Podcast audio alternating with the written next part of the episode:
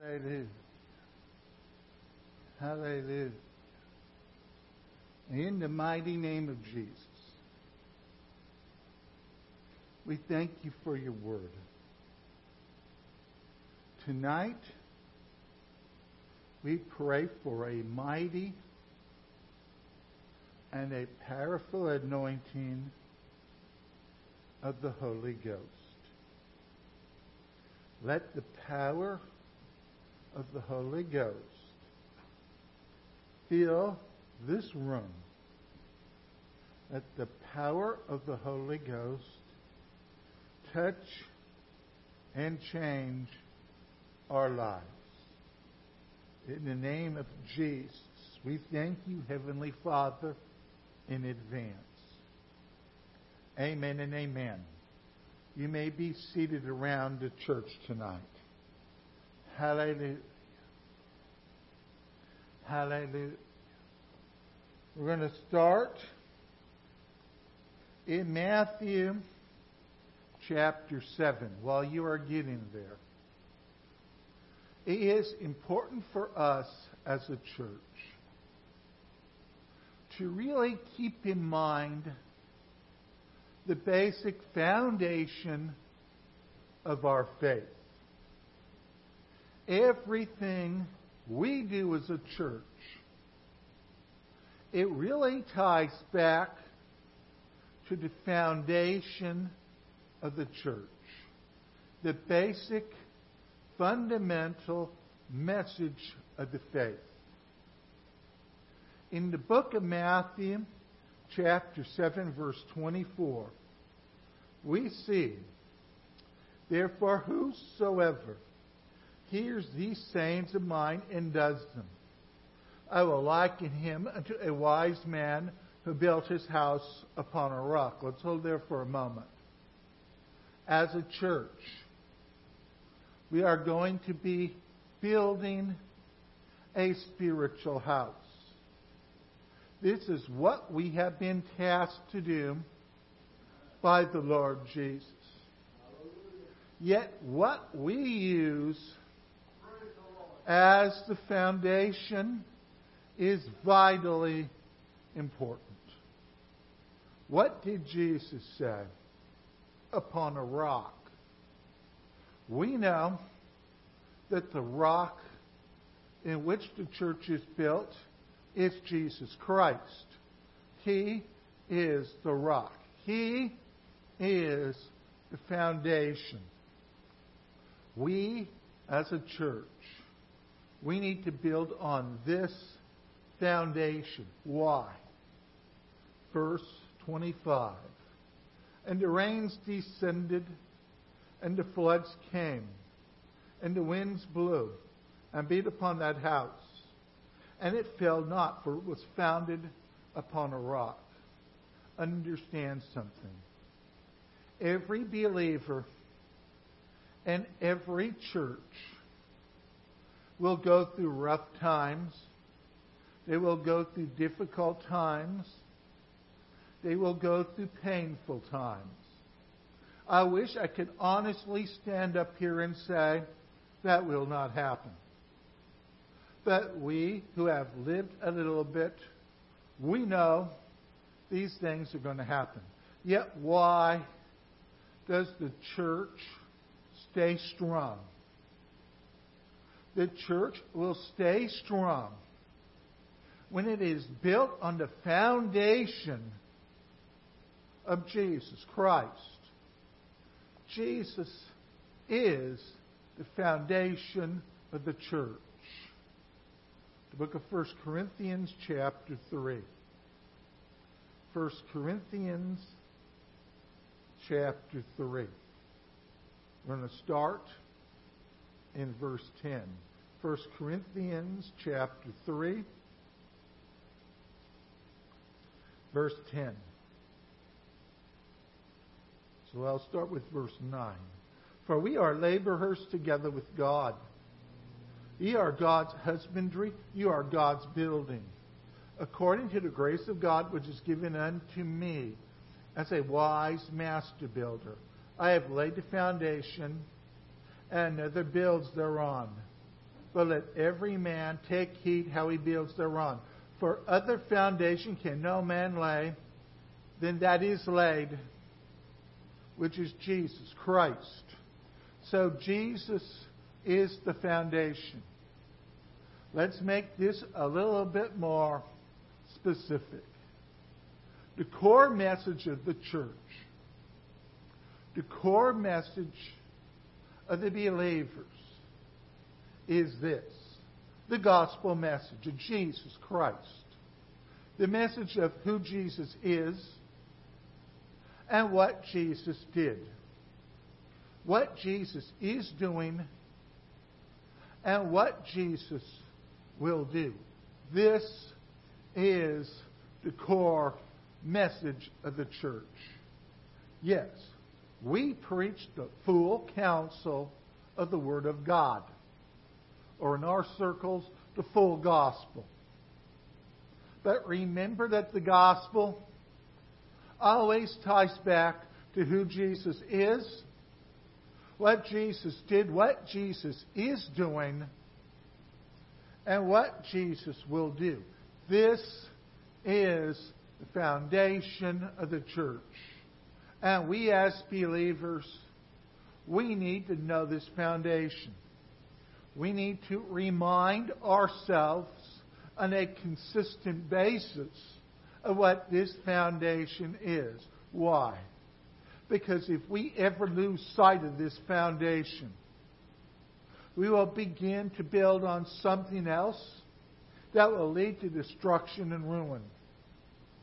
Everything ties back to the gospel message who Jesus is, what Jesus did, what Jesus is doing, what Jesus will do. That means when we evangelize those who are outside the church, the core message must be the gospel message. And when we disciple new believers in Jesus, it begins with the gospel message. For this is the foundation of our faith. Are we still here? Follow with me to the book of Matthew, chapter 3 the first of the four important points of the core message is who Jesus is. In Matthew chapter 3, we see John the Baptist. He is baptizing the people. The baptism representing the fact that they are looking for the first coming of the Christ. John the Baptist told them that the Christ was indeed coming. And then he came. And Jesus came to be baptized with John. We know the account. John said, You should be baptizing me, not the other way around. Jesus said, Allow it to be so. And what happens? John the Baptist baptizes Jesus the heavens open, the Spirit comes down and stays upon Jesus. Then what do we see? The words of God Almighty. When God said, This is my beloved Son, in whom I am well pleased. When we talk about who Jesus is, it always begins with the Son of God. So many are of the mind that Jesus is a good person. They're of the mind that Jesus is a good teacher. That he performed many mighty works and miracles. But when it comes to some of the core basic facts about Jesus, people back away real fast. And one of them is this that Jesus is the Son of the living God. This is the core of the who Jesus is message. Jesus is the Son of the living God. The book of Matthew, chapter 16. In that chapter, Peter is saying who Jesus is. after being asked by Jesus, after Jesus said, Who do men say that I am? They give the name of all the great prophets of old. But then what happens? We see Jesus say, But who do you say that I am? In chapter 6, verse 17, what 16 we see what? You are the Christ, the Son of the living God. You see, in order to know who Jesus is, we really need to know him as the Son of the living God. All the mighty miracles, they were there to prove that Jesus is the Son of the living God. The resurrection of Jesus from the dead. He is there to prove. He is there to prove that God raised Jesus from the dead and that he is the Son of the living God. In this church age, when we see the mighty signs and wonders, when we see the Holy Ghost in operation, it should be a reminder to all believers that Jesus is the Christ, the Son of the living God we need to make sure the average believer knows this. When we evangelize, we need to emphasize that Jesus is the Son of the living God. When we disciple, we need to emphasize that Jesus is the Son of the living God. Are we still here? Amen. Let's stay with this verse for a second. Peter said two things, actually. He said, first, Son of God. But he also said, You are the Christ. Most people, outside the church especially, they think the term Christ really is nothing more than Jesus' last name. That's what the word has become over time. But the word Christ is not the last name of Jesus, it is his title. Jesus' title is the Christ.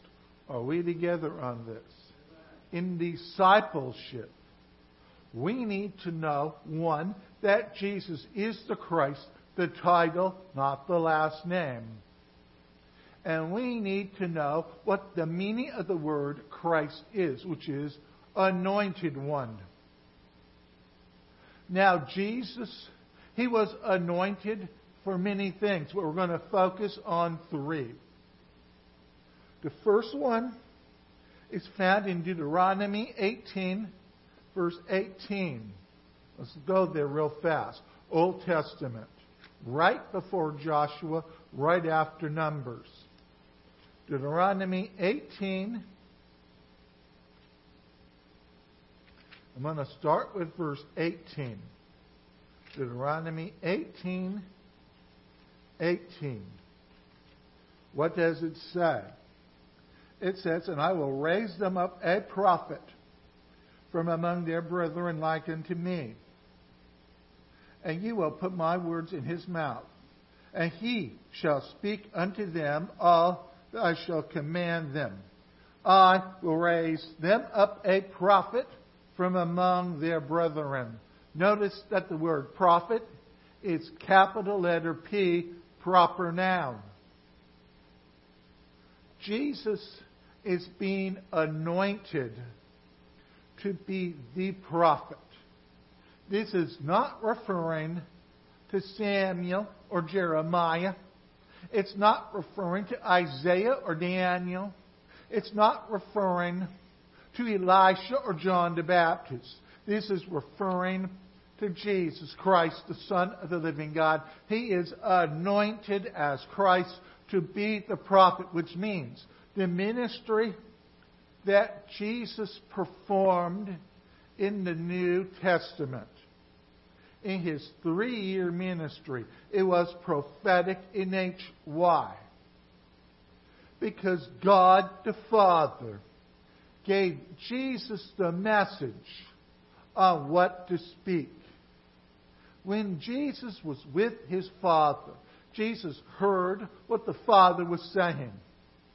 And when Jesus came to earth, Jesus spoke those words to mankind. The words of Jesus are the words of God. Prophet, straight definition, is a spokesman for God. The spokesman for God in the New Testament era is Jesus Christ. And he spoke the words of God during his earthly ministry and now through the Word of God, the Bible, through the preaching of the gospel in churches throughout this world.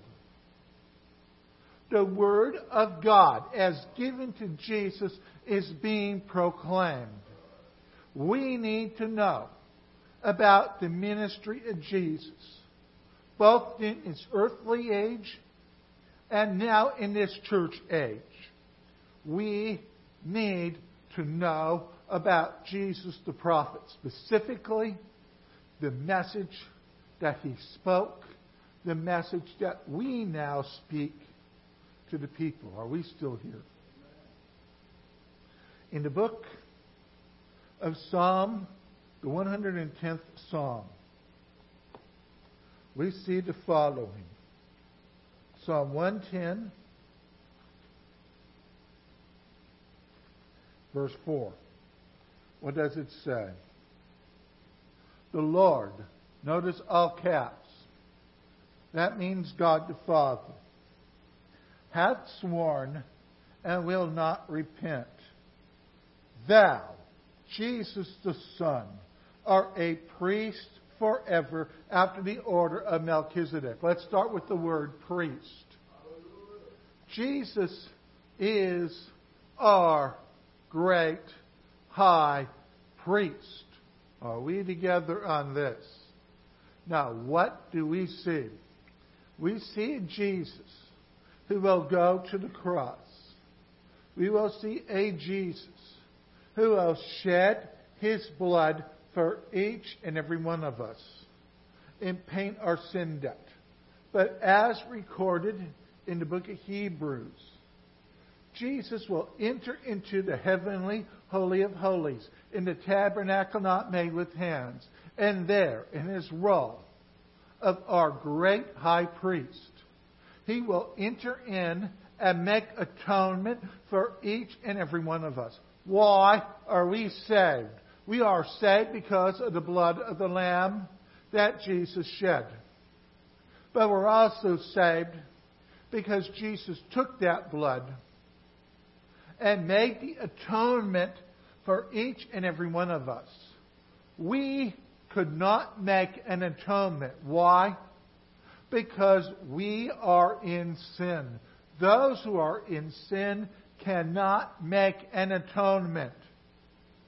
But Jesus, on our behalf, as our great high priest, he went into the heavenly Holy of Holies and he made the atonement for us that we could not make for ourselves.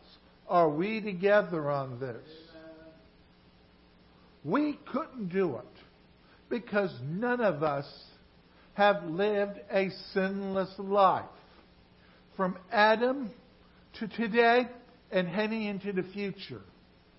All have sinned and fell short of the glory of God. And because they sinned and fell short of the glory of God, they are not able to make that atonement. But Jesus, who has tested in all ways like we are, yet without sin, he was able to make that atonement for us. The reason why I don't have to make an atonement is because Jesus made it for me. All I have to do is believe in what Jesus did as our great high priest. In order for that atonement to be mine, are we still here? The same applies to each and every one of us. Jesus atoned for your sins because you could not do it on your own. But because Jesus did this, we have forgiveness, we are justified, we are righteous in the sight of God. Are we still here? So, as Christ, Jesus is what? Anointed to be our high priest. He is anointed to be our prophet. The third one, as seen in that same verse, is what? After the order of Melchizedek. In the days of Abraham, when he was Abram, after Abram defeated, with the help of the Lord, the kings of Mesopotamia, Abraham met Melchizedek. He was the king of Salem. He was the priest of the Most High God. As priest of the Most High God, Melchizedek gave what? Wine and bread to Abraham. Abraham then tithed to Melchizedek. Who is Melchizedek? High priest and king. Now, what do we see here? Jesus is a high priest forever after the order of Melchizedek, which means Jesus is anointed not just to be prophet, not just to be priest, but Jesus is anointed to be King of kings and Lord of lords the one that Israel was looking for. They were looking for Jesus as the king. Jesus operated in his ministry in the prophetic role and then during the atonement as our high priest. But when Jesus comes back to rule and reign over this earth, he will be here as King of kings and Lord of lords. Why? Because when Jesus ascended back to the Father, the Father put Jesus at his right hand and made him both king and priest. Our Jesus has been anointed by God the Father to be King of kings and Lord of lords. Why can we, in the millennium and in the kingdom to come, why can we be kings and priests to our God? Because Jesus was anointed to these positions by God the Father. So when we look at the term Jesus the Christ, I want us to think beyond the word last name. Because there's way more to Jesus being the Christ than just the last name or even the word anointed. We need to know our Christ is the spokesman for God, as our high priest and as our king. Our Jesus is all of this. Are we still here? Jesus is what? The Son of God. Jesus is two. The Christ. I could go all night, I'm narrowing this down to three to establish a foundation in this message. In the Gospel of John, the first chapter, the 29th verse, when Jesus passes by, John the Baptist said, Behold the Lamb of God, which takes away the sins of the earth. Behold the Lamb of God. Get what we are saying here tonight. The Lamb of God. Understand this concept. Without the shedding of blood, there is no remission or pardon from sin. From the very beginning, after Adam and Eve sinned in the garden, we see a pattern of blood sacrifices. For example, Cain and Abel. Abel, what did he do? He offered the blood of a lamb. What did Cain offer? The blood of a turnip and his vegetables. God rejected Cain's sacrifice. But he accepted the sacrifice of Abel. Why? Because the shedding of blood is vitally important. There is no forgiveness without the shedding of blood. If you look at Noah when he got off the ark, he offered sacrifices. If you look at Abraham, Isaac, and Jacob, they offered sacrifices. When we get to Mount Sinai, after the children of Israel are delivered from Egypt, we see Moses instructed by God to build a tabernacle. On the outside of the tabernacle is the altar. And on the altar, sacrifices were made. One being the atonement sacrifice made every year for the forgiveness of the people of Israel. And that's not counting the sin offerings offered on a near constant basis during the daylight hours when the tabernacle was open. What was the purpose of these blood sacrifices?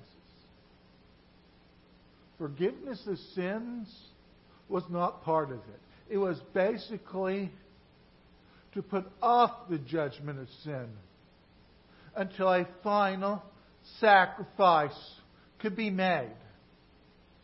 So from the time that Aaron made the first sacrifice at the altar, taking the blood into the tabernacle and sprinkling the blood on the heaven on the mercy seat inside the holy of holies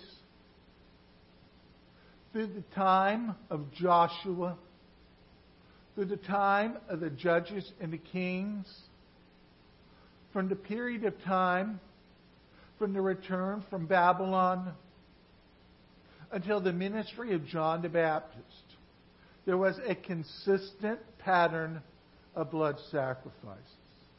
But did they make the final payment for sin? Absolutely not. Why? book of Hebrews is clear. The blood of bulls and goats could not do this.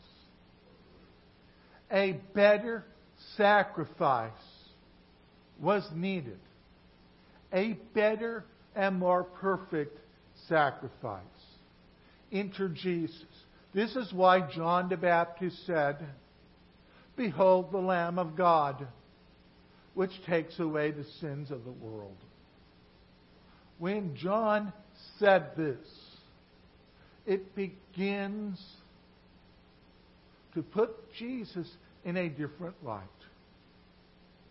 Because Jesus is going to be our final sacrifice for sin. Follow along with what we're about to say. We already mentioned that in order to be our final sacrifice.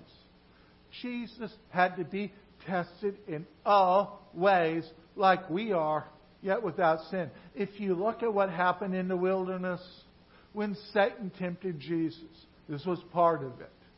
And Jesus withstood every single temptation. But Jesus faced every single real life situation that we faced. Every single one. The Word said He is tested in all ways like we are, which means in every possibility, including the last one, which is death. Jesus was tested in all ways like we are. But there was one difference between Jesus and everyone else.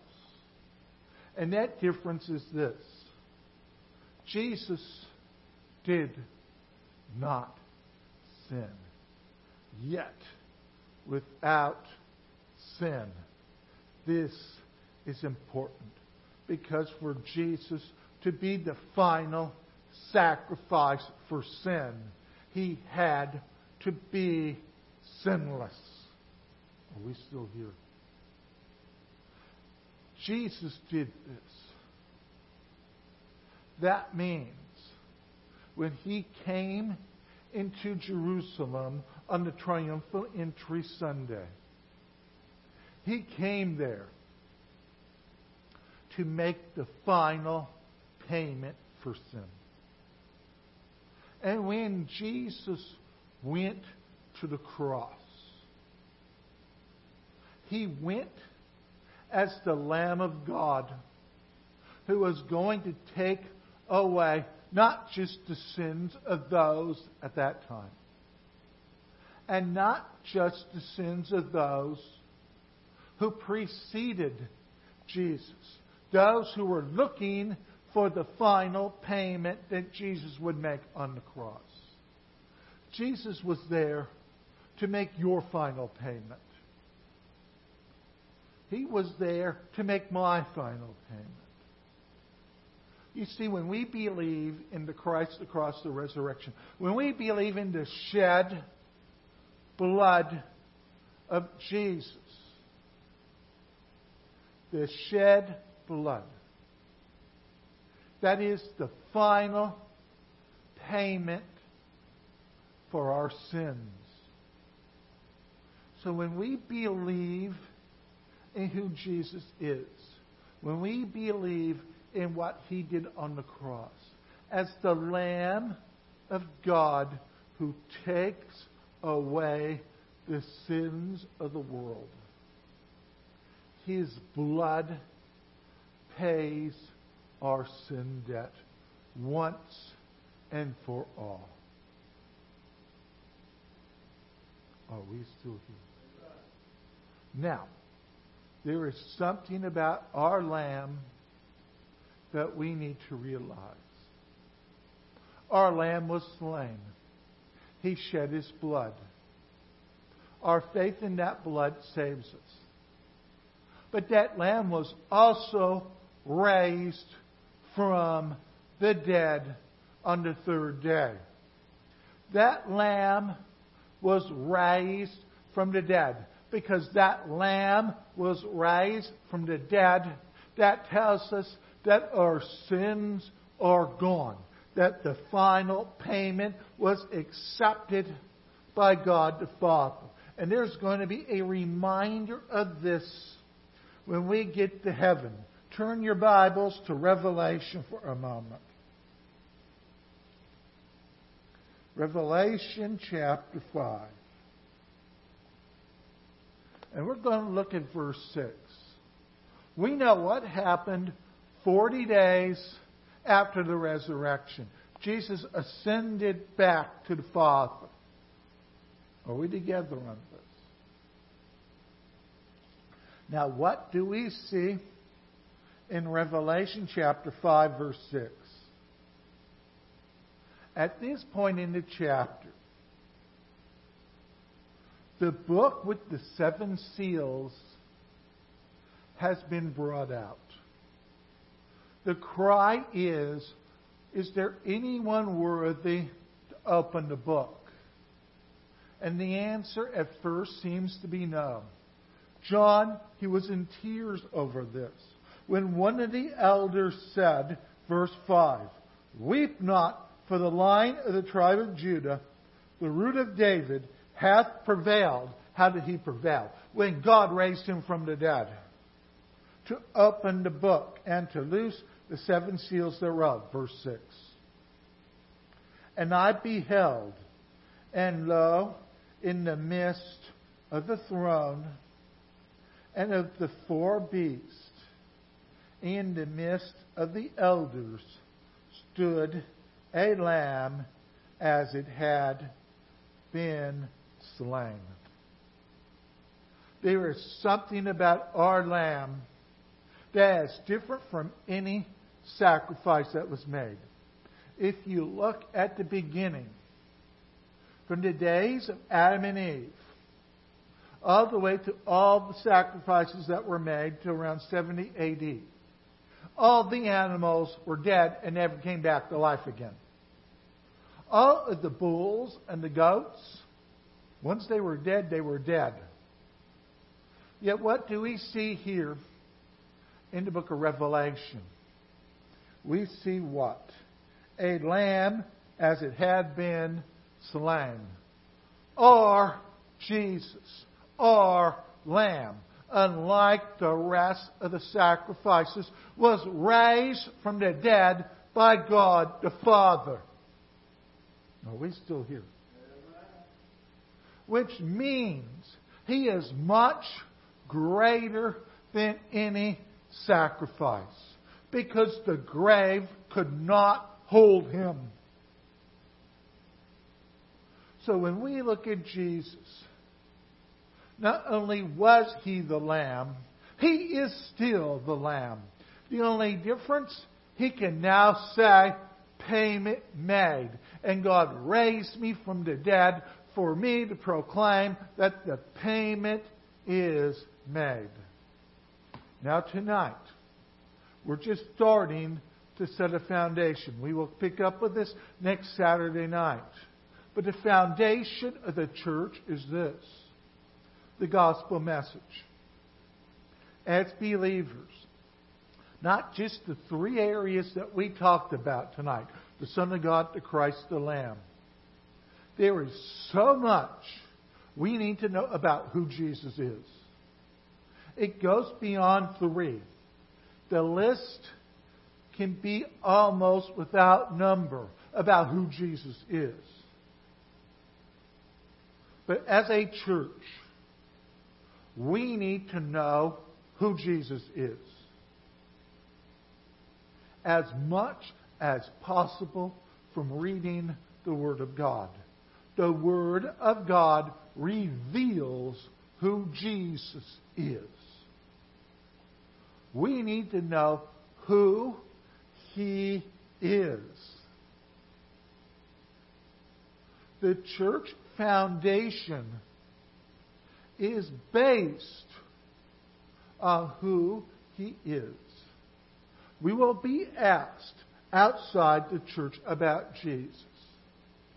And we need, as led by the Spirit, to know so much about Jesus that the Spirit can bring us back to our mind. Part of the reason to go through this during this season is so that it is here and here so the Spirit can bring it back to your mind. If it's not here, the Spirit cannot bring it back. But we need to know this because we will be asked in the days ahead. And you will be asked to teach young converts and new believers, and your children and your grandchildren, the generation that is and will be coming. You need to be ready to explain to them who Jesus is. Why? Because you need to make sure their lives are established on the right foundation. In order to overcome, the foundation must be sure. And it begins with a knowledge of who Jesus is. When we know who Jesus is, Jesus will be glorified as Lord, and we can stand in every situation. Let's stand across the church tonight. Hallelujah.